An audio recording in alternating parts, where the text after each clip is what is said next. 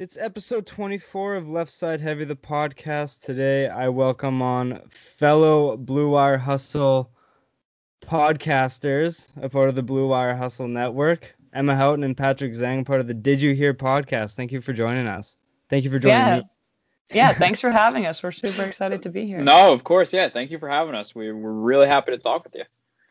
Yeah, so uh, how did you guys start Did You Hear?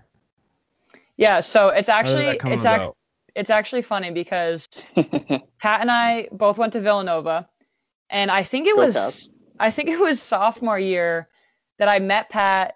He was on the radio, and he was telling me about how he broadcasted Villanova basketball games, and that was something I was interested in. Oh, wow. So he he really looped me into that, and then we called almost all the games together senior year. Pretty much. And then after graduation, I think it was maybe October, September or October, I heard about Blue Wire Hustle.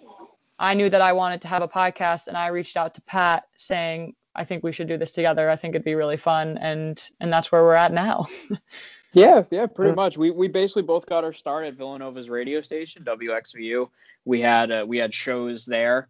Um, and we did the basketball games together. We were friends at Nova, and as Emma said, she uh, she helped get this thing off the ground. That's really interesting. Yeah, I uh, I only have like locals on, so it's pretty cool to hear a couple people from a pretty big name school in terms of uh, N C double A basketball. But how was like the lifestyle at Villanova? And uh, what was? I'm assuming you guys watched the Chris Jenkins U N C Villanova game. I I have it written oh, yeah. down. But yeah, how was Villanova as a school, and what was it like down there? Do you want me to take it first? Yeah, go ahead, Pat. Sure. Um, well, to to sum it up, I would say it was the best four years of my life. Uh, I, I love Nova. I am Nova's very near and dear to my heart. Uh, just great experiences there. Uh, that is not to say that the school part was not very difficult. um, but I mean, the I I've met some of my best friends there. We had so many so many good times, and as you said with the athletics, I mean, being able to be so involved as well with the basketball team. I mean, for me personally, I, I was worked with the radio since my, my first day on campus pretty much. And I ran the sports section of the station from my sophomore year on. Um, so I was right there with, with all of them. And it was, it was so cool. Uh, you know, covering, especially covering that twenty eighteen national championship team. Uh, well, I will never, ever forget any of that. Yeah, we we were seniors in high school when Jenkins hit that shot. Yes, so I don't, we were I seniors. I don't know if I've ever even asked you this, Pat. I had already committed to Villanova, so I remember being so happy because I knew all these people were going to commit right after Chris Jenkins made the shot. Mm-hmm. And I was like, nope, I already knew. I was in before. but I, I am I am not one of those people. That okay, good. There. I was I was a January commit. To, yeah. to Villanova. So no, I had been following their season beforehand anyway. Listen, I grew up watching Big East basketball. I knew I was interested in going to Villanova, but no, no, no. I was invested before Jenkins hit that shot. Trust me, I, I tackled my father onto the ground when it went in um, at what, yeah. like eleven forty-five Eastern that night. So uh, that's still a great memory, even though we weren't officially there yet. Yeah. And, and just to be there for a championship, it was just as fun. I mean, we had a parade in, in Philly. Right mm-hmm. after that, uh, that was that was one of my favorite memories of the whole oh, thing. Oh, for sure. But the school spirit, that was something that, that really stuck out to me looking out to schools. I wanted to go to a school where going to sports games was a big deal. And yeah. then all of the other sports stuff came along with it. So it it really was an incredible decision and, and a really good four years. So you said you committed to Villanova. Were there, like, was there a specific reason why you committed to Villanova? Or were you just, did the studies stand out to you? Was it the athletics that stood out to you? What was the reason why you wanted to go to Villanova? Yeah, honest, honestly, it was it was the athletics for me. And I didn't know until my sophomore year that I wanted to go into sports media. So after, oh, okay. I mean, sophomore year, I joined the radio. And then my senior year, I joined the newspaper because I, I like to write, too. And I was able to cover the the women's basketball team.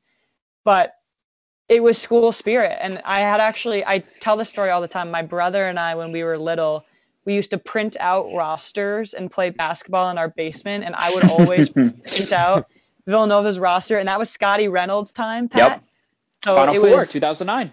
Yeah, I was going to say two, two thousand seven to two thousand nine probably. And um, honestly, at that point, it was probably because their colors were cool. But as as time went on, it was just how how how happy people really looked there, and it's not fake at all. People really love being there, and I wanted to be a part of that. Yeah, that, and that that's a, a great question and a, and a great answer from Emma. And I would say for me, it it checked off a bunch of boxes. Like I, I knew I kind of wanted to stay in the Northeast, so I'm originally from New York. Uh, as, as Emma said, you know, athletics-wise, I knew I, they had the, the great basketball team, of course.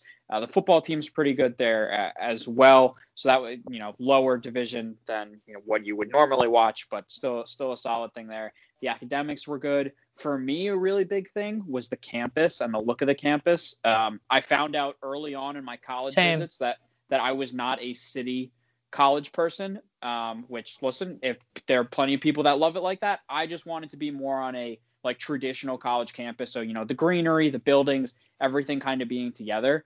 And that really sold me. Um, and as Emma said too, like you can't, you know, walk onto Villanova and not see the spirit. It's just there. It's, I don't know how to describe it, but it's something that you can like tangibly feel once you get on that campus. And that, that really got through to me. And kind of once I visited there for the first time, I knew that it's where I really wanted to go.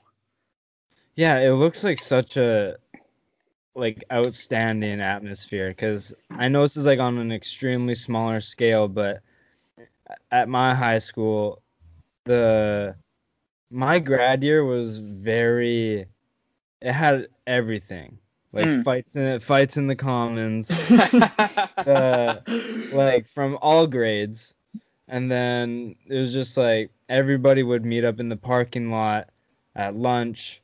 People would play music out loud, especially in the summer.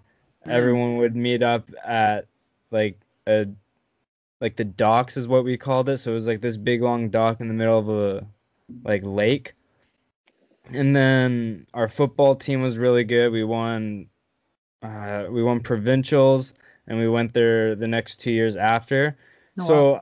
The school spirit was like, I understand that being a reason why you'd want to go to a school, just because there's you can get involved in so many different ways. Exactly. And just like the memories that you can create is just otherworldly. Yeah, that's the perfect way to put it. I all whenever I talk about Villanova, I always talk. I'm also wearing a Villanova shirt right now unintentionally. I wouldn't be surprised if Pat was wearing Villanova apparel too. I'm actually believe... not. I normally am. Today I'm not. Now I feel bad about myself. But I'm sure you agree. Everybody is wearing Villanova stuff on campus, all and I remember touring. Wardrobe. Yeah, I remember touring and thinking, wow, if they wear it, they must really, really like it. And everybody yeah. is wearing Villanova stuff all the time. Yeah, I get made uh, to that point. I get made fun of all the time by family members that they, yeah. they only see me in Villanova clothing. And it's like, I, I'm sorry. I, A, I'm really prideful in the school. And, you know, B, I just I love it. So I'm going to yeah. wear it everywhere. Yeah, I had my buddy on, Devin Piseglia, and he was the kicker on our the year we won the provincials, and Sweet. we went into overtime, and Oof. our defense made a stop, but then when we got to offense, it came down to him to hit a thirty-five yarder, and it filled up uh, our C F L team, B C Lions. We played mm-hmm. in the stadium there, and he only filled up half the one side, so when he kicked it, you couldn't necessarily tell if it went in. So oh, no. there was like a long, like there was a bit of a pause, like two or like one or two second pause after it went through. And we just all had our eyes beamed on the ref underneath. And we saw both of them put his arms up, and we went absolutely crazy. It was like, I wouldn't miss it for the world. And then I talked to him after, like the, this is what gave me chills. And this is just high school. I can't even imagine like Chris Jenkins' shot. But yeah. I talked to him after, and I was like, so, like, what were you feeling? Like, what was going through your head? And he's like, I just, I knew I was going to hit it.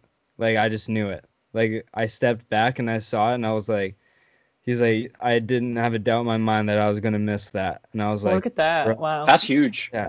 Yeah. That. It was crazy. And like I said, that's only high school, so I can't even imagine, like, any sort of college level, like the Penn State whiteout games. Mm-hmm. Oh, those are, those are the, awesome. The Bama versus Auburn football, like that rivalry, like any sort yeah. of college basketball. But Yeah, Those I mean, ones are crazy different scale, too, just because of the yeah. sheer volume of people there. It's unbelievable. I know. It's wild. Yeah. Uh, one question, just like a kind of like a softer side question, but what got yeah. you into sports? Like, was there a player Ooh. or some sort of play or a win, like a game? Like, is there anything that got you guys into sports that made you want to cover it so badly? That's a great question. I so I grew up playing softball. Mm. Sorry if I cut you off there, Pat. Um, no, no, go.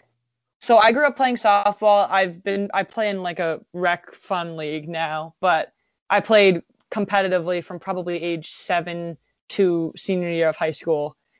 So I knew that I wasn't going to play in college. I knew that I wasn't going to to play, period. And then I guess I had just been so involved in softball, and baseball specifically is my favorite sport. I'm a huge Red Sox fan. If I had to say a moment, it was anything related to David Ortiz, any home run he hit, two thousand four. My dad was at almost all of the A L C S games in two thousand four against the Yankees.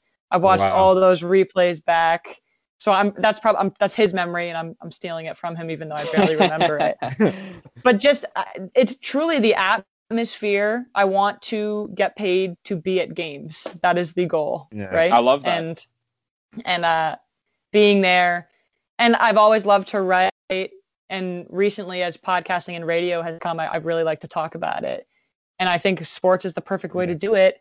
And we get to talk about fun stuff all the time, and I'm not sure why everybody doesn't want to do it, honestly.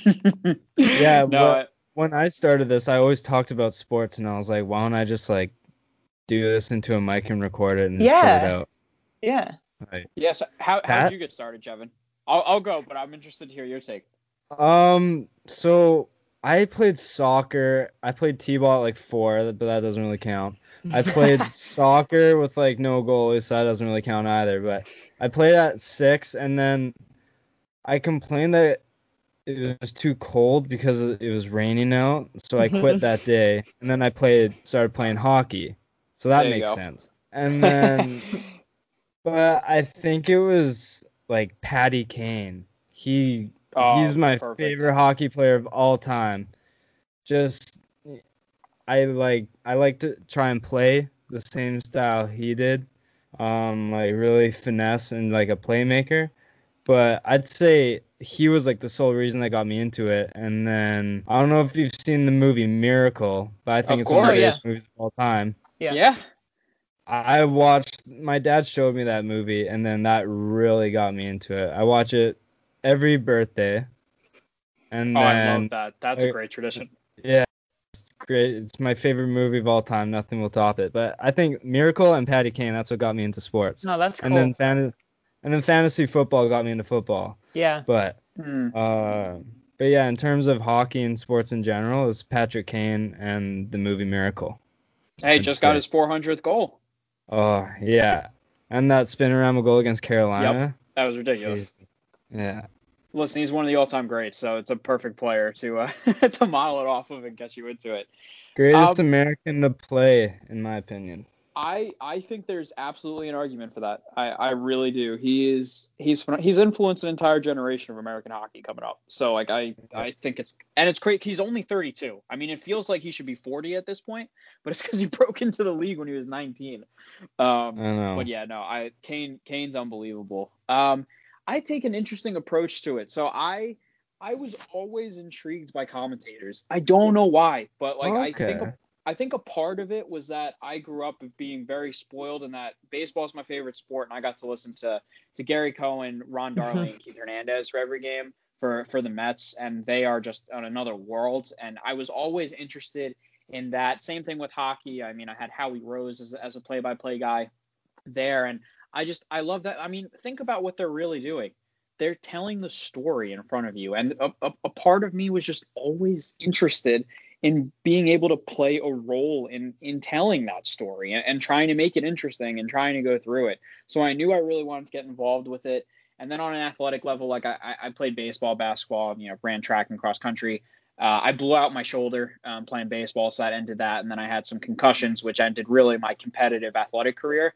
But, I, you know, sports were always me, and I wanted to stay involved with it. So that only pushed me more and more into the broadcasting portion so I could stay involved. So that's the quick way of summing it up.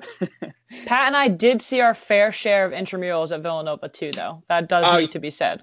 Yeah, listen, I may have blown out my shoulder when I was younger. That wasn't going to stop me from tr- almost blowing it out a million times over again at Villanova intramurals.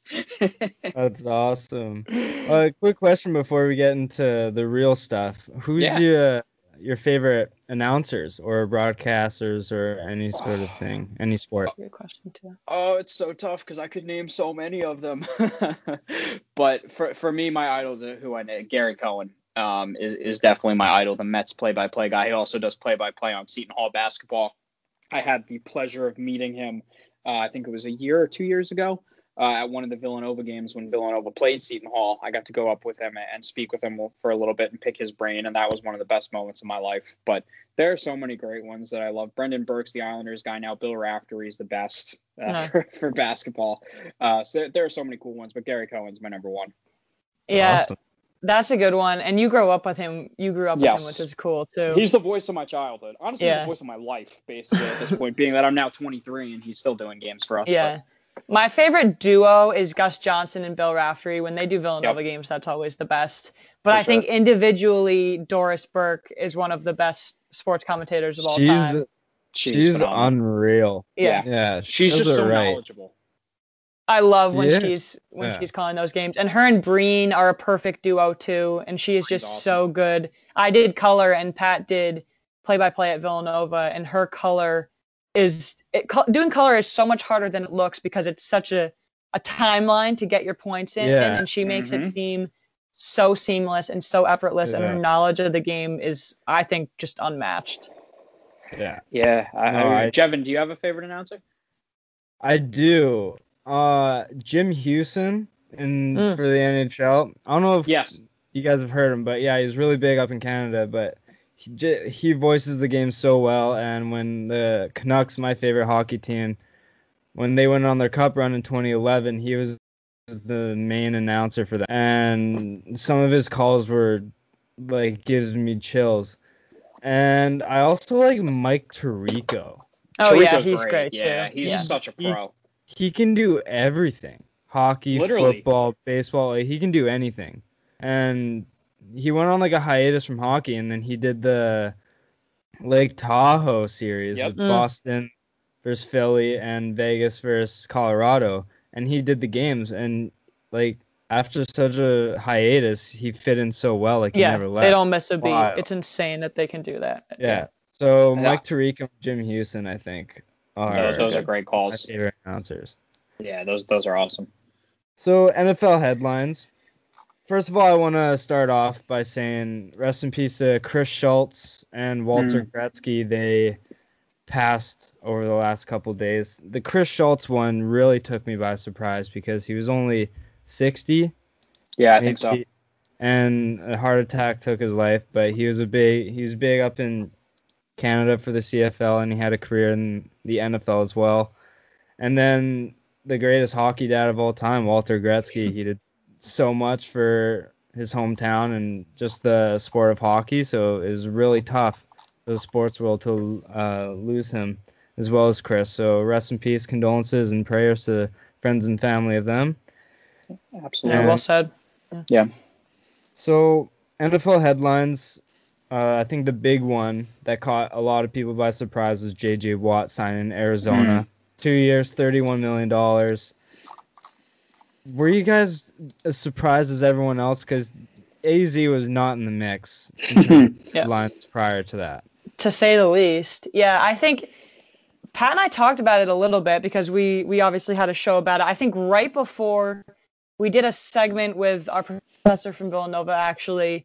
And then the time between when we recorded and when we released, he had signed. So we weren't able to talk about it. It's always the way it happens, obviously. Yeah, of course. But, always. But just where Arizona sits in the N F C West, it yeah. surprised me that that was an attractive place for Watt to go or to even think about. And I get, obviously, Kyler Murray's there. Obviously, DeAndre Hopkins there. I think Cliff Kingsbury gets a lot of crap, but I still think he has a good coaching career to to transition into and adjust to. But compared to the other landing spots, Arizona definitely surprised me because I still don't think it makes them even the second best team in the N F C West. Yeah. Yeah, I, I agree. It did really surprise me just because I was certain that Watt was going to go to a true contender. So, I mean, thinking about it, you know, Tampa, Buffalo, Green Bay, you know, something like that. I thought Buffalo was a big landing spot for him. It, yeah. it just made a lot of sense, right? Yeah. So I, I looked at that now. For for Arizona, you can get why he went to Arizona. A, I have a feeling they paid him more than anyone else because think about oh, the thirty-one million dollars for him. He was definitely year, chasing the bag, I think. Yeah, yeah, I kind of feel like that because this is not prime Watt. So, you know, if you can get paid, go get that money. I mean, I, I definitely get that. You also add in, of course, the beautiful weather out there. It's it's going to be a great place to go for him. Uh, it's an exciting team, as we say, Kyler Murray and DeAndre Hopkins, but you're throwing him out there in the West. I do not believe under any circumstance that Russell Wilson is going to be traded this offseason. I just don't understand how that can make they Seattle can make that make sense. Uh, I love the Rams. Uh, we talked about it before that yeah. uh, they are my early pick to go to the Super Bowl from the N F C. So I as put, yeah, I put a bet on them. Oh, did you? Yeah, yeah, yeah. I, I can't. Something small, like, like ten bucks to win one hundred ten, but it's good. Hey, nothing wrong with that. Yeah. Um, So that that's why I think it's a little weird. Now, do I think he can make an impact in Houston? Yeah, for sure. But I'm still kind of surprised that it wasn't, as I said, the Green Bay's, Tampa's, Buffalo's. Even Pittsburgh. World. Even Pittsburgh yeah. with his brother. That one, apparently, I think, was more P R than anything, yeah. but still. Apparently, Pittsburgh was never in the mix. Yeah, like, they didn't. They don't have the money. Money-wise, money-wise, yeah. yeah. But uh, poor Russell Wilson, hey? Chandler Jones and J J. Watt in Arizona. You got Aaron Donald on the Rams, you got Nick Bosa, you got DeForest Buckner on the 49ers. Yeah. That's why and he then, wants out. yeah, it's just poor guy. Poor guy. And Dunlap was released today, too. Yes, yeah. they, did, they did release Dunlap. Yeah. Um, Carson Wentz to Indy. Now, this was a while ago, and mm-hmm. I believe it was for a second-round pick and a third-round pick. And there's these conditions that if he plays certain percentages of the season and snaps and it goes to a different pick. It's complicated, but how do you think he'll do in Indy? And do you think he'll kind of resurrect his career from his M V P form in twenty seventeen? Pat, you go first. I need time. Yeah, I can take it. You know what? If so, funny, we, we did a show um, not too long ago where we kind of talked about teams to watch this offseason, and I said the Colts. Because I looked at yeah. them as a, as a roster that I really like. I think they've got a lot of talent on defense. I think they're they're starting yeah. to put together on offense with some playmakers. You know, Michael Pittman, Jonathan Taylor, you know, th- things like that. Quentin Nelson might be the best offensive lineman in the league right now. But, you know, quarterback yeah, he's an was, was rookie. Yeah, he's a stud. And, you know, they might play him at tackle. They might keep him at guard. Doesn't really matter because he's that good. So yeah. I, I think that helps. So I looked at quarterback and I said, okay, you know, they had Phillip Rivers. What was he going to do? Of course, ends up retiring. Yeah. For where Indy is, for the position they are in that division, where they should be the favorite in that division, I say go for it. And you know what? I'm okay with them reuniting Wentz with Frank Reich, who was, of course, there in Philadelphia when Wentz was on fire.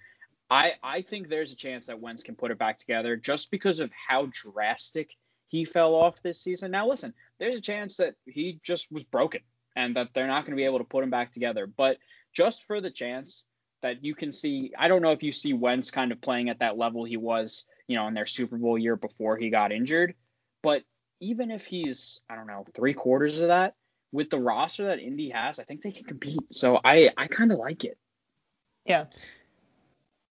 Yeah, I so, agree. I do think they need to bring back either T Y or bring in another mm-hmm. piece because or else he just has the same situa- situation right. he had in Philly in terms of totally wide receivers. Fair. Like like Pittman, he is like a really good rookie and he started heating up in the latter half of the year. But, I mean, just him and Pascal isn't going to be enough. You got to bring in someone, whether it's like Samuel or Godwin or I don't know if Kenny Golladay would be that because Pittman's kind of the same type of player. I like but, that Samuel uh, call. Yeah, that could be an interesting one. But I do think Indy needs to bring in another piece or another weapon for Wentz. But other than that, I think Indy's a good defense. he finally has protection. Yep. With that's the big that thing. That O-line. Yeah. yeah, that's the biggest part. But, yeah, I do think they need another weapon. But, yeah, I think Indy's a perfect spot for him. Yeah. And- Literally one of the, the funniest tweets I've ever seen was right when this was ha- – it was right before Wentz got signed or got traded. It was breaking news on E S P N. Did anyone know that Frank Reich used to be Carson Wentz's offensive coordinator? Because that was – I mean, they just before? absolutely killed it. That's all anyone talked about. But I think it's it's valid because that automatically makes Wentz more comfortable maybe. I think – the offensive line unit is definitely advantage Indy. Defense is advantage Indy. Running back is advantage Indy. I truly think Jonathan Taylor could be one of the best running backs in the game in a few years. Yeah. And even Pittman himself is probably better than any option Wentz had in Philly. So, so those four things automatically make Indy the better option. Plus, who knows how much stock you can put into it, but the relationship between Doug Peterson and Wentz and even – the organization with, with Lurie and um, Howie, you know, there's just, there was so many things that I truly think both sides needed a clean slate. No, mm, yeah. I agree with Pat. I think Carson Wentz probably won't ever go back to that twenty sixteen or twenty eighteen version of himself. I mean, but I definitely think he, we see his play elevate because he has more talented players around him. I one hundred percent agree.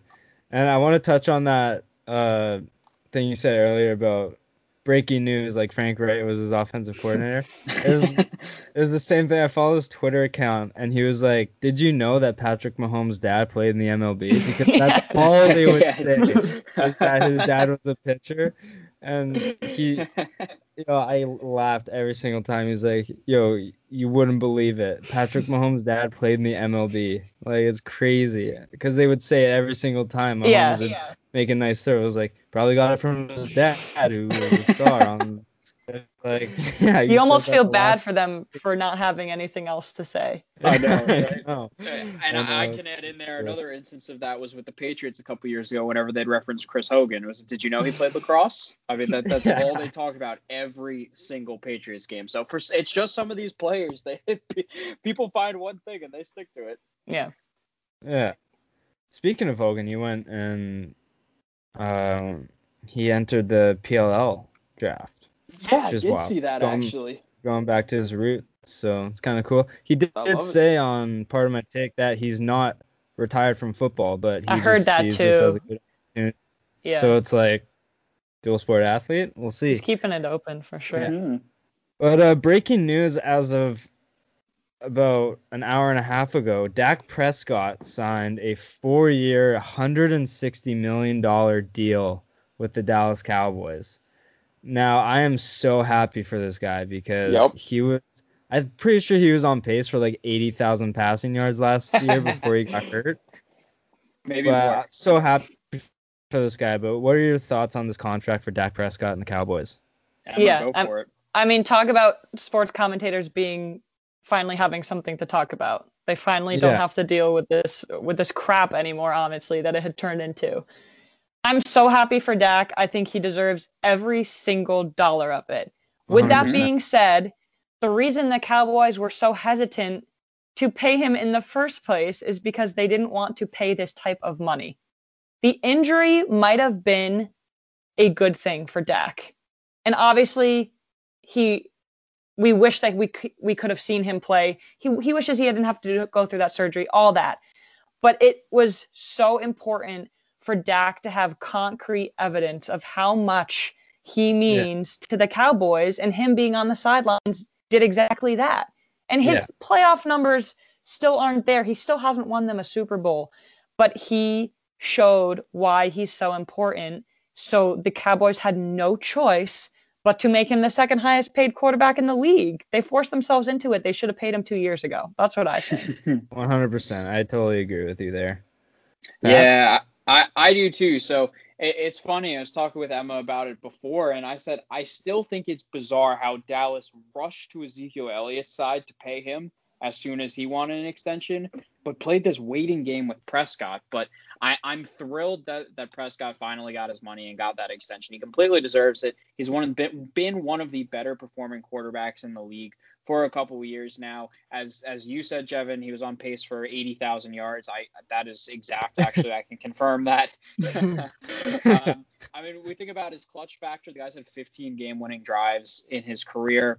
As Emma said, he hasn't had the playoff success yet, but he, he did win Dallas their first playoff game in a while, which is something they hadn't done for for a little bit. So, listen, Dak's their guy. And, and only not only did we see how it affected them on the field, as Emma was referring to, I mean, you saw when the injury happened how much it meant to all his teammates, yeah. how devastated they were. They love yeah. him.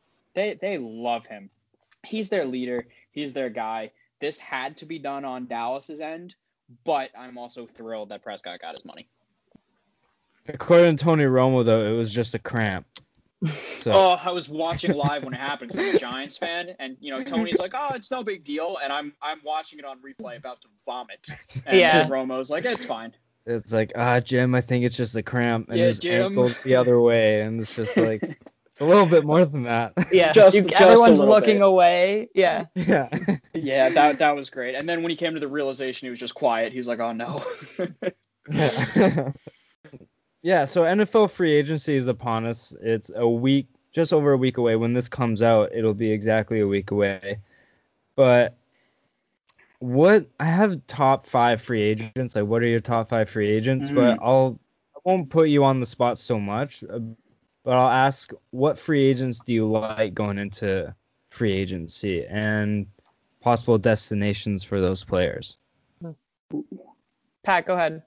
I, I like that a lot. Um, so a, a player that, that I looked at that's, you know, low down on a lot of these lists, and it's because of an injury, and it's someone I've talked about in the past, is Bud Dupree coming out of the Steelers. You know, so he's going to be entering his age twenty-nine season. He's a real disruptor on defense for someone as an edge rusher. Um, and, of course, the injury is going to play into it. As a, it's a pretty serious one uh, for him. Uh, but, you know, lo- looking at his stats before he got hurt, so he played eleven games, he had eight sacks. The year before that, he had eleven and a half sacks. I mean, the biggest thing with him is just the speed coming off the edge. And I think that because he is coming off, you know, the this problem and, you know, missing missing part of the season and probably going to miss part of training camp as well, uh, I think someone's going to get a decent deal on him where it's probably going to be a one-year deal and it's not going to be a massive financial commitment. And I feel like he's got a chance to go in there and uh, and really make an impact. Yeah, I, that's a good pick. Yeah, I totally agree.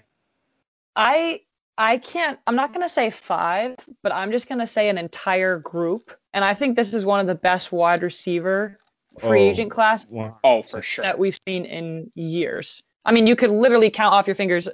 Hilton, you mentioned, Corey Davis, Des Bryant, Allen Green, Allen Robin, A J Green, Allen Robinson, Kenny Galladay.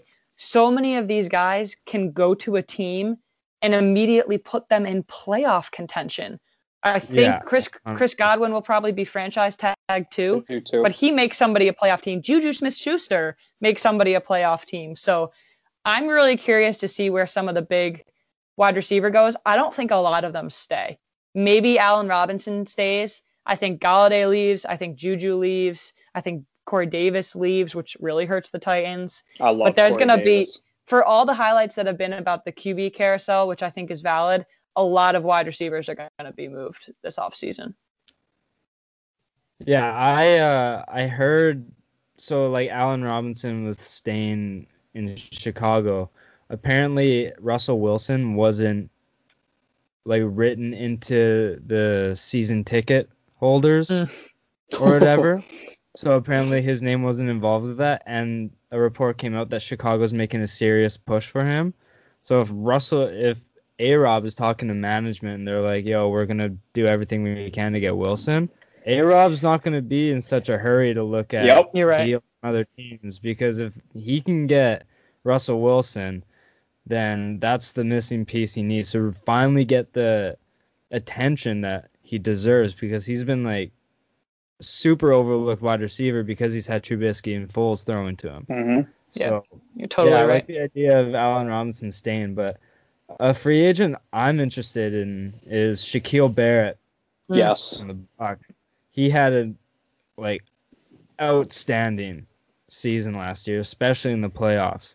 And Brady and uh, Mike Evans are in the works of reconstructing their contracts, so maybe they're going to try and open up some cap space because Brady's making thirty million dollars a year out down in Tampa. And, you yeah. know, Brady, he's the type of guy to be like, I will take less money to bring any to bring anyone back. Like, he's all about winning. And Mike Evans once... Mike Evans said the same thing, yeah. Well, yeah. So Shaq Barrett, could really see him staying in Tampa because he was a serious threat.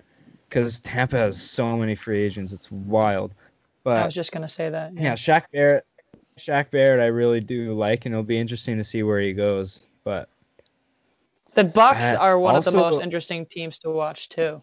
Yeah, one hundred percent. There's so much that so much turnover could happen, or it could yeah. be the exact same team. You, yeah, you know, defense. That's a great point.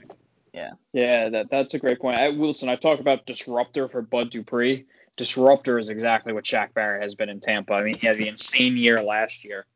Then this year was a little quieter, but it was still a very strong year. And once he got into the postseason, I mean, my God, he was an animal. Yeah. It was wild. Uh, right below Shaq Barrett on my rankings is Aaron Jones. Mm. And do you think it's worth the Packers to re-sign him if you got A J Dillon, who mm.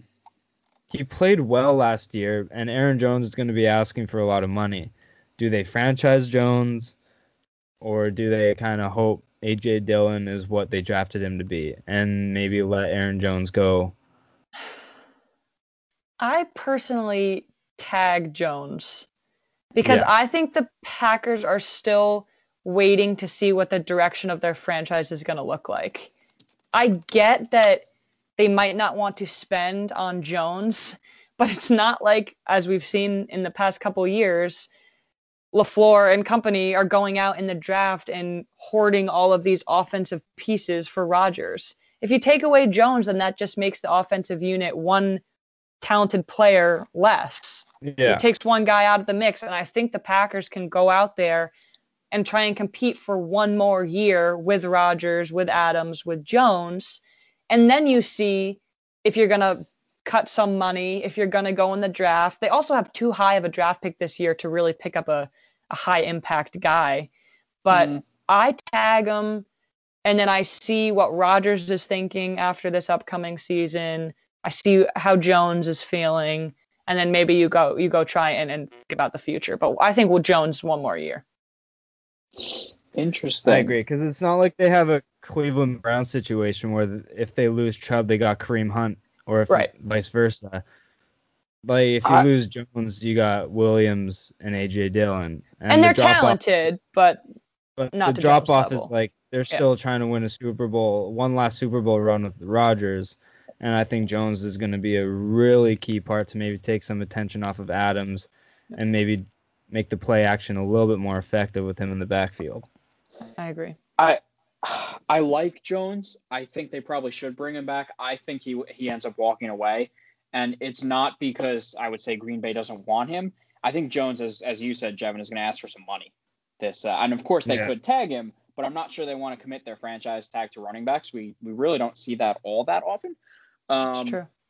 But so I, I, you know, they took A J Dillon. I think he started to flash a little bit, you know, towards the back end of the season. I, I think they have a lot of confidence in him. I liked A J Dillon coming out of college. I actually thought we'd see more of him this past season than we ended up seeing.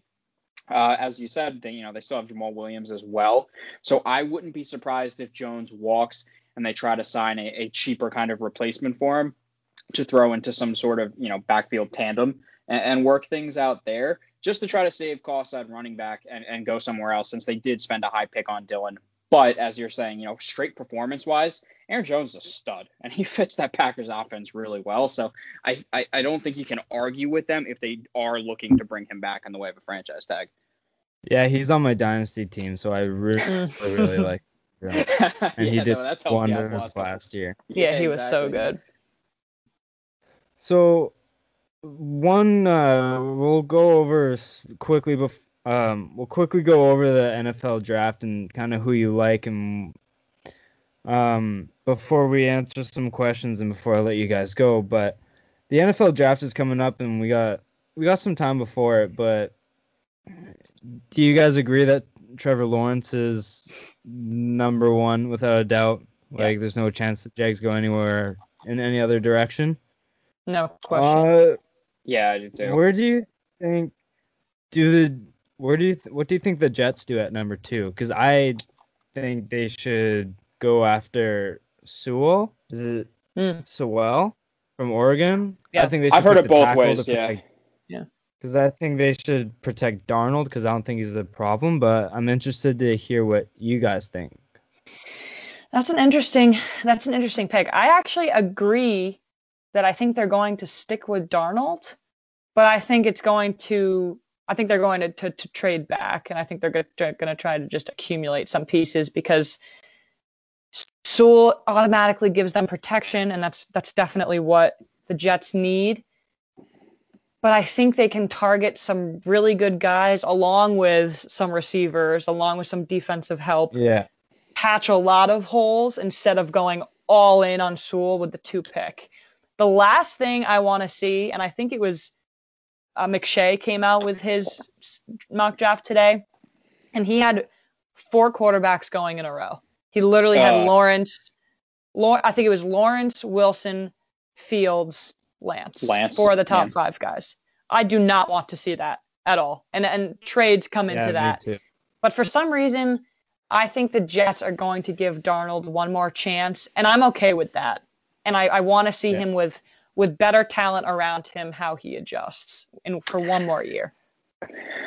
Oh, interesting. I'm going to go the opposite way again, so I'm going to give it to you different. I think they go Zach Wilson at two. I uh, and the, the reason why I think they change things up is just remember Sam Darnold is not Joe Douglas's guy, the the, the Jets general manager. He did not draft him. He came in after him. Starting over with Robert Saleh as well.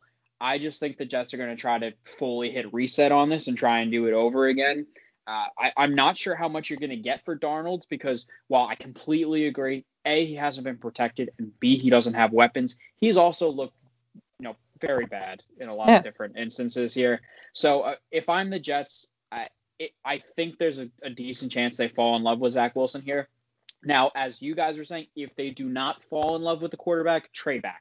Just accumulate picks, or go Penei Sewell, who I think is going to be an absolute star. You bookend your line with Becton and, and him out of Oregon, and you're kind of set there for a little while, so I think that makes a lot of sense for the Jets. But when it's all said and done, I do think they go quarterback at two, and of the quarterbacks left, I, I have a feeling it'll be Zach Wilson.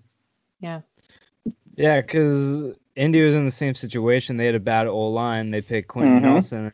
Next thing you know, within a year, they're worked top out. Five offensive yep. line. Good point. So if they they draft Sewell, then and he's projected to be an outstanding offensive lineman, I think he can quickly add some add a good foundation to the franchise, because you need to give your quarterback time to make the weapons mm-hmm. receivers get open for the quarterback to do his job. But if he's constantly running around like Mahomes in the Super Bowl, nothing's gonna happen. So. Yeah.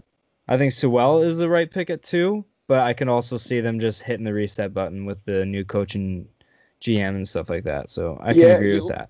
You're one hundred percent right on, on the Sewell stuff. I think the Jets control this draft here at two. I, I think mm. how they kind of dictate what happens here, if they go quarterback or if they go with him as uh, Sewell is the best player available. Yeah. I think it's too much to say that some of these quarterbacks are toss-ups, because we've seen them prove themselves. Maybe not Lance, because he didn't play last season, but yeah. I'm just, I don't, I don't know how likely it is that any of these G- GMs are falling in love with these picks, besides Lawrence and the Jags, and besides some teams who obviously need quarterbacks, like mm-hmm. the Falcons and the Panthers are the two ones that stick out to me the mm-hmm. most. But Nick Diaz actually said it when he came on. Did you hear, Pat? He said the the Super Bowl performance of the Chiefs offensive line proved that teams picking offensive linemen in the first five or six picks should no longer be laughed at, because yeah. now we should all know how important offensive linemen are and how much they automatically make your team better, no matter if they're a rookie or if they're thirty-two. If you have mm-hmm. a good offensive line, that makes you a team, a, a contender, because it quarterback protection is everything. You're so right. So do you guys have a favorite prospect kind of going in? Hmm. That's a good question. I'm. I have I'm, to go with Smith, Devontae Smith. Yeah, he's yeah. That's a good answer. I think he's just uh, electrifying. I'm interested to see how Fields does.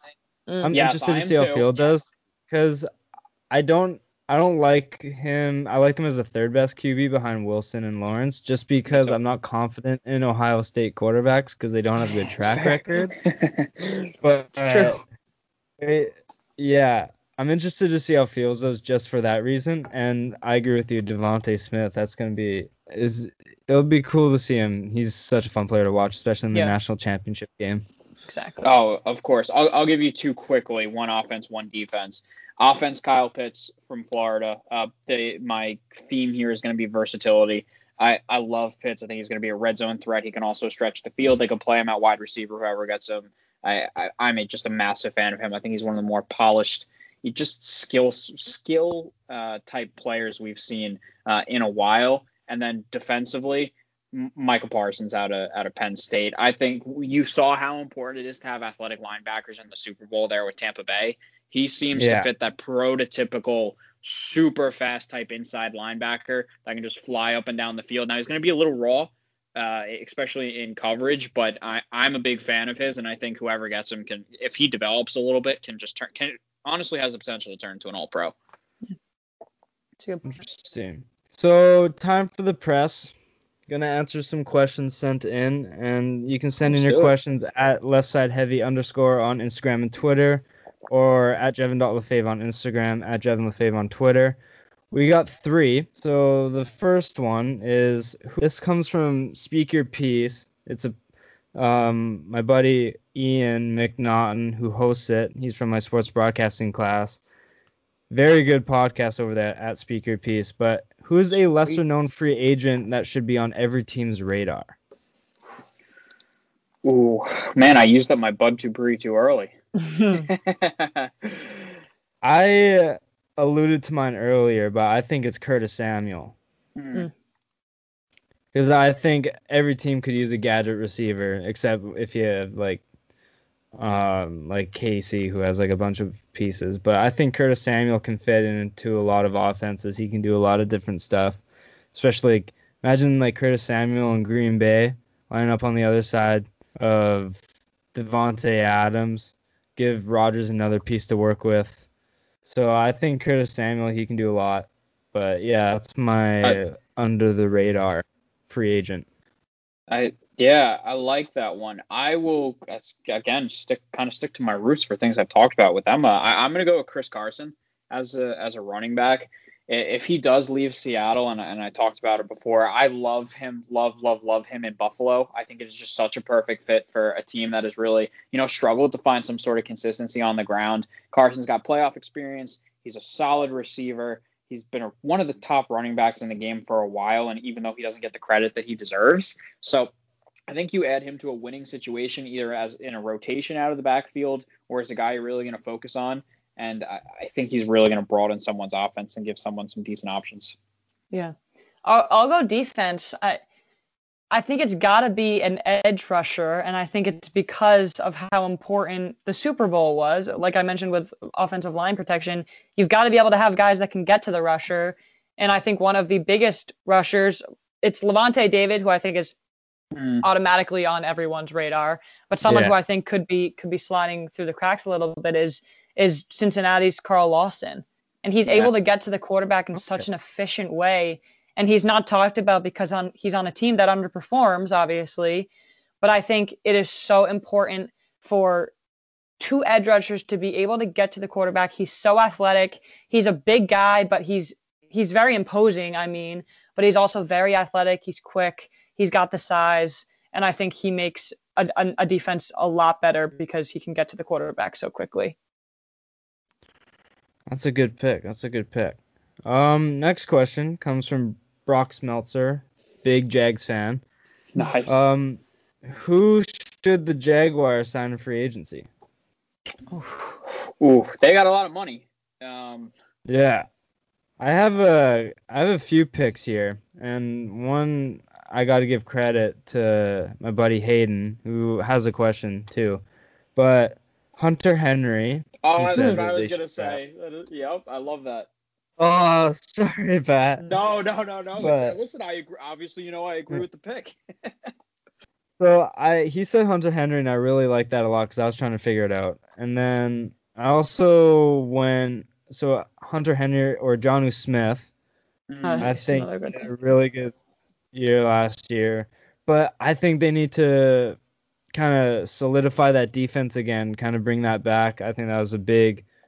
They got D J Chark already. Trevor Lawrence projectedly coming in. I think they should sign Shaq Griffin and just mm. he's not gonna he's not the solution, but he's probably better than what you already got. And he's a he's a what's the word I'm looking for? But he's He will get the job done. Yeah, like stable. That, yeah. Yeah, yeah. He's a stable cornerback. That's the word I was looking for. He's a stable cornerback, and I think you can get him on a decent deal, and the market's pretty thin for cornerbacks, so I think they should make a stab at him. And, and he's only like twenty-six, so why yeah. not?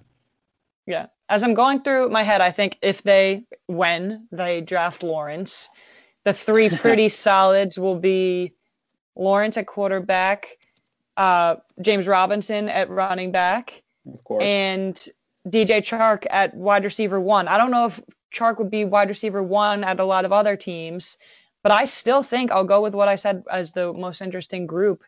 I think the Jaguars can make some runs at a few wide receivers, and they're going to yeah. be lower level guys. I don't see Galladay or Godwin or even T Y Hilton going there, but what about a Will Fuller? Oh, be interesting. The, the, the Texans, field. yeah, the Texans aren't going to want to keep him. Willer's a, a deep threat. He can he can stretch the field. He's also a good cut guy. Some slants there. I think they're going to want to give Lawrence as many weapons as possible. And Fuller was the first wide receiver that popped into my head there. That that could be a really interesting one. I uh, I like that. So funny. I was I'm looking at defense as well for Jacksonville. And I was look, just thinking safeties, Marcus May, only seeing that he was literally tagged by the Jets about an hour ago. Yeah. So I'm glad I'm not right going before this. Yeah, exactly. So I will go the other big safety, Marcus Williams, uh, coming coming from the Saints. If you want to talk about age again, he's only twenty-four years old, hitting free agency. He's been a playmaker at the back of that Saints defense. Uh, three interceptions a year ago is, is pretty decent in, in uh, coming up to stop the run as well. I think he would be a really strong type signing to be able to shore things up towards the back end of that defense. And again, like what, what do we talk about in the N F L? What it's all about rushing the passer and creating turnovers on defense. He's mm-hmm. the type of guy that can go and get some interceptions. It's a good pick too. That is a really good pick.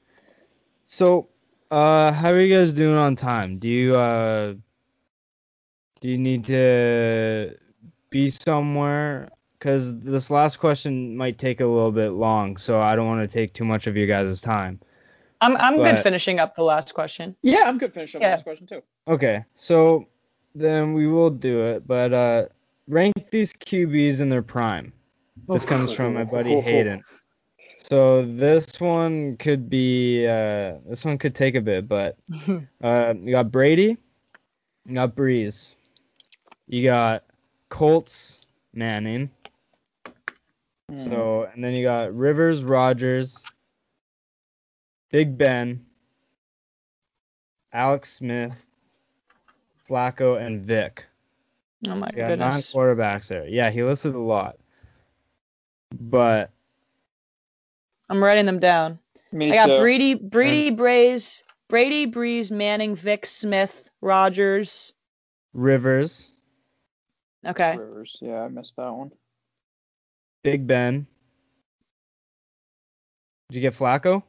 No. Yep. So you should have nine. I have nine. Okay. Ooh. Uh, yeah, like you said, I'm writing them out right now. yeah. The uh, very interesting list of quarterbacks here. Yeah, you you kind of run like the gamut. Three. Yeah. But um. Yeah, so we can kind of go one for one, or if you just want to rattle off your list. But yeah, it's it's interesting. The only one want... that's sticks out to me right now, sorry to cut you off, Pat, it's Brady. Brady is my one. Yeah. I hope Brady, that you guys uh, feel the same way. Yeah. Uh, I'm a Patriots fan, so Brady's always going to okay. be number one. Yeah. Brady is also my number one. And he's still in his prime at age forty-three. Yeah, yeah. Pretty much. Yeah. No, it's an interesting question with the in your prime aspect. Um, whew. These are good. So where do, so if we all agree that Brady is one, do we want to then go two through nine, or do we want to start nine and, and work our way up? We'll go uh we'll go nine and work our way up. Okay. Okay. Uh, I, I could go that, that for nine. Uh, the, the Alex Smith for me. I have never been yeah. a, a large Alex Smith fan. Of course, listen, everything is disclaimed by saying what he did this past year is beyond incredible to be ever be able to walk out on a football field again. But I can't say I've ever been the largest Smith fan. I, I think he's been a, a product of, you know, short passing offenses and, and and not really able to take his teams places they should be just because he's more of a limited type quarterback. Uh, so I I I scale back on my criticism for him, knowing now what he's gone through the you know the, over the past year plus. But uh, I have never uh, been a, a huge supporter of Alex Smith. Yeah. I uh, I can see him signing with the Patriots for some reason, just because he's a very check down type of quarterback. Yeah, yeah, yeah. Quick thing, because he did get released. But yeah, I got Alex Smith at the bottom as well. I agree. I've seen him actually linked to the Jags recently, too, as Lawrence's backup. Could be a backup, yeah. Interesting. Yeah. I like that. Yeah. Um, eight. This is this is the hardest part of the list for me right now, is the six, seven, eight portion. I think for eight, I got Flacco. I had mm. Flacco at eight, too. That's where I was leaning. Because he did win a Super Bowl, but, man, yep. that Ravens that Ravens team was also dynamite as well, just, like, mm-hmm. all like all over the field. But Flacco, like, he never really stood out to me in any sort of way next to these quarterbacks. So, especially yeah, I, recency bias, too. I'm yeah. having a hard time putting Flacco any higher than eight. Yeah. I agree. I I feel the same way. It's, especially the years that followed after that Super Bowl too. It's not like he, you know, turned into some, you know, a massive quarterback after that. So I I think eight's a good spot for him there. Yeah. Seven, I had Vic. I did too. And, I want to put him higher, but wow, we all agree. I I truly did want to put him higher because of the dual threat, and I think that's becoming yeah. so much more valuable now. But I can't put any other guy ahead of him yeah. in their prime. I yeah, can't. I feel the same way. Yeah. Vic was the type of quarterback that his arm was so powerful. Like, he could, like, we all know that eighty-yard bomb he threw to yeah, yeah, yeah. Deshaun mm-hmm. Jackson in Philly, first play of the game or whatever. But yeah, Vic, he was so good, but I don't know. He, I, he just could never get it done. Yeah. And but one of the, I mean, he's always linked to Lamar Jackson, right? Or Lamar Jackson's yep. always linked to linked him. Linked to him, yeah. But yeah, yeah. Vic, I, I just I can't put him ahead of any of these guys, but it does. It's like the drop off between seven and eight, eight is huge. Yeah. In my opinion, just in terms of like prime players, but like Vic, I just like I couldn't put put him any higher. Yeah, I, I think that's very fair. I actually was going back and forth for if I wanted Flacco or Vic ahead of him, and I'm going to go with Vic kind of a, with the electricity factor that he mm-hmm. brought. But, I mean, just, just looking at the numbers, especially passing-wise, he never was, you know, like superstar passing-wise. Of course, we know all about the legs as well. Uh, you know, limited playoff success, you know, only, only two career playoff wins there, not too many appearances, so I, I can't really put him any higher. But, yeah. man, he was fun to watch. yeah, he was so fun to watch. A lot of playoff success is what drove me for my next couple picks, too. Mm. But I'm not sure that all of them are legit now that I'm actually looking back at them. But I, I went back and forth between six and five, too. I had River six, Roethlisberger five. Same here. Same here. I oh my god! This. I, this can't I, I truly, I think Roethlisberger in his prime was a complete beast in the pocket. Yeah, he was. Yeah. People are gonna think we're talking outside of the. I know. Yeah, no. We, oh, first yeah, time weird. hearing this. Yeah, uh, I I mainly put Roethlisberger ahead just because of that Super Bowl that he won. Yeah, me too. Yep. And I, yeah, he just like he was considered one of the better Q Bs in the league, and I, Rivers just he could never get past like the A F C divisional. He yeah. like just could never get over that hump, even if he played on like a torn A C L, which is wild. That's crazy. But I think the same. Yeah, I thought I got, the same exact thing. Yeah. Yeah. I mainly put Roethlisberger ahead because of that Super Bowl. That's yep. that's crazy that we all thought that. Yeah. I yeah I agree. That's that's the way I got to do it too. And Rivers' best chances to get there was kind of earlier in his career, the uh, kind of like the Schottenheimer years, you know, in the yeah. the late two thousands there. But for for Roethlisberger, I mean, the, the, you know, as you were saying, the two Super Bowls that the guy has.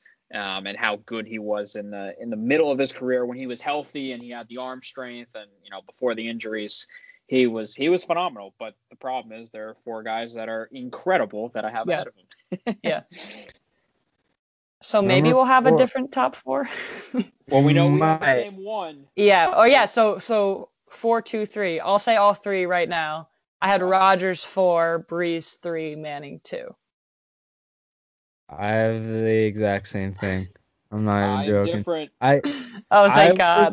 Was, I was gonna. I was flipping. Bree, Peyton is my two. I was flipping between Breeze and Rodgers. Yeah.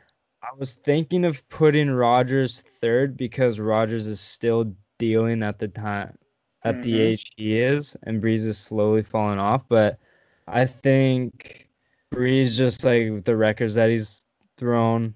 And how his like consistent accuracy, and he slowly went to his shorter throws the last few years, but he was still slinging it. And like his prime, he was like consistently in the seventies for completion percentage. Yeah. But yeah, I think I'd put Brees three, Rodgers four, and then Peyton two.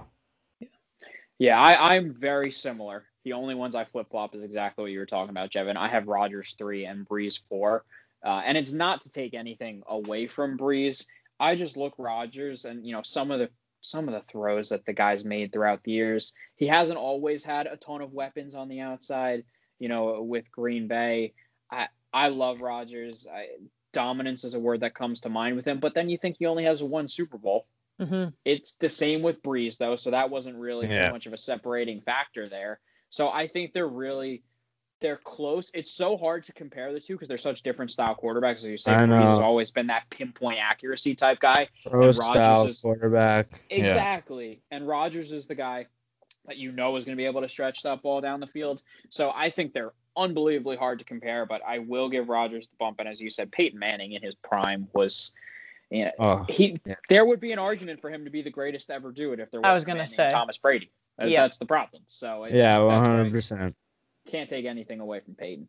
Yeah, Manning was my obvious too. I the thing too is that Sean Payton and Drew Brees were such a perfect pair that yeah. I I really do think that a lot of Brees' success became came because of Peyton, and a lot of Peyton's success came because he had Brees. They worked so well together.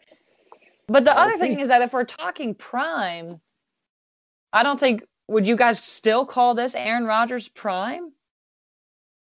I mean, he no. just put up forty-eight still, touchdowns. Yeah. He did, he did, but in actuality, it's not yeah, his prime. It's not yeah. his prime. And it's and Brees, hard, be hard to replicate that. Right, Brees has been had been a bit far removed from it, but I think when he was winning that Super Bowl, his arm strength was was unmatched. He could do everything, and Rodgers could too. I it was just a gut thing for me. I put Brees ahead of him. I really can't even That's explain fair. that well.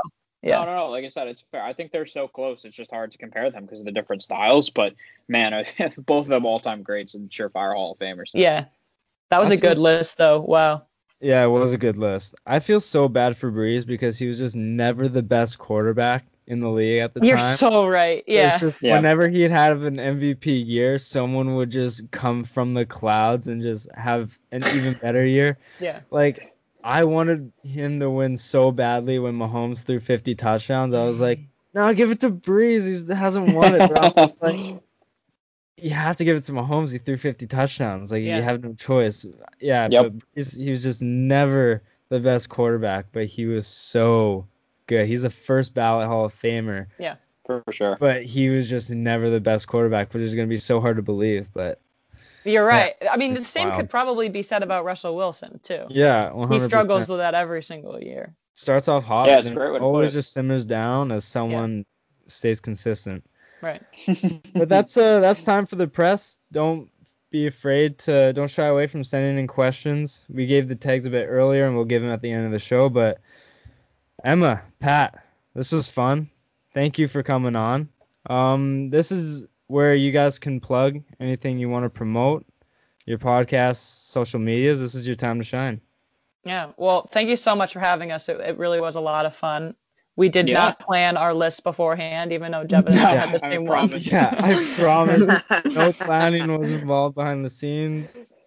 Yeah, yeah. That was yeah. a lot. But my my personal Twitter is at Emma underscore Houghton nine, and our podcast is called the Did You Hear Podcast, and it's on Twitter and Instagram at Did You Hear Pod. Yeah, exactly. We absolutely had an awesome time talking with you, Jevin. This was this was great, um, and I we, we agreed a lot, which is fun. Um, yeah, so always cool. And uh, my personal Twitter is at P Zang fifteen. All right, and you guys know where to follow me at Jevin Lefebvre on Twitter, at Jevin dot Lefebvre on Instagram. Follow the podcast social media at LeftsideHeavy underscore on Instagram and Twitter. Don't forget to subscribe, download the episodes, leave a rating and a review. It would really help me out and help grow the show. But, yeah, guys, thank you again. This was a lot of fun. And yeah. we'll do it again soon. Awesome. I'd love thank to you. have you guys back on. And yeah, we'd yeah, love to have you on ours, too. It'd be yeah, fun. Sure. I, I'd, I'd love that. We'll set something up. Awesome. Perfect. Thanks, Javin.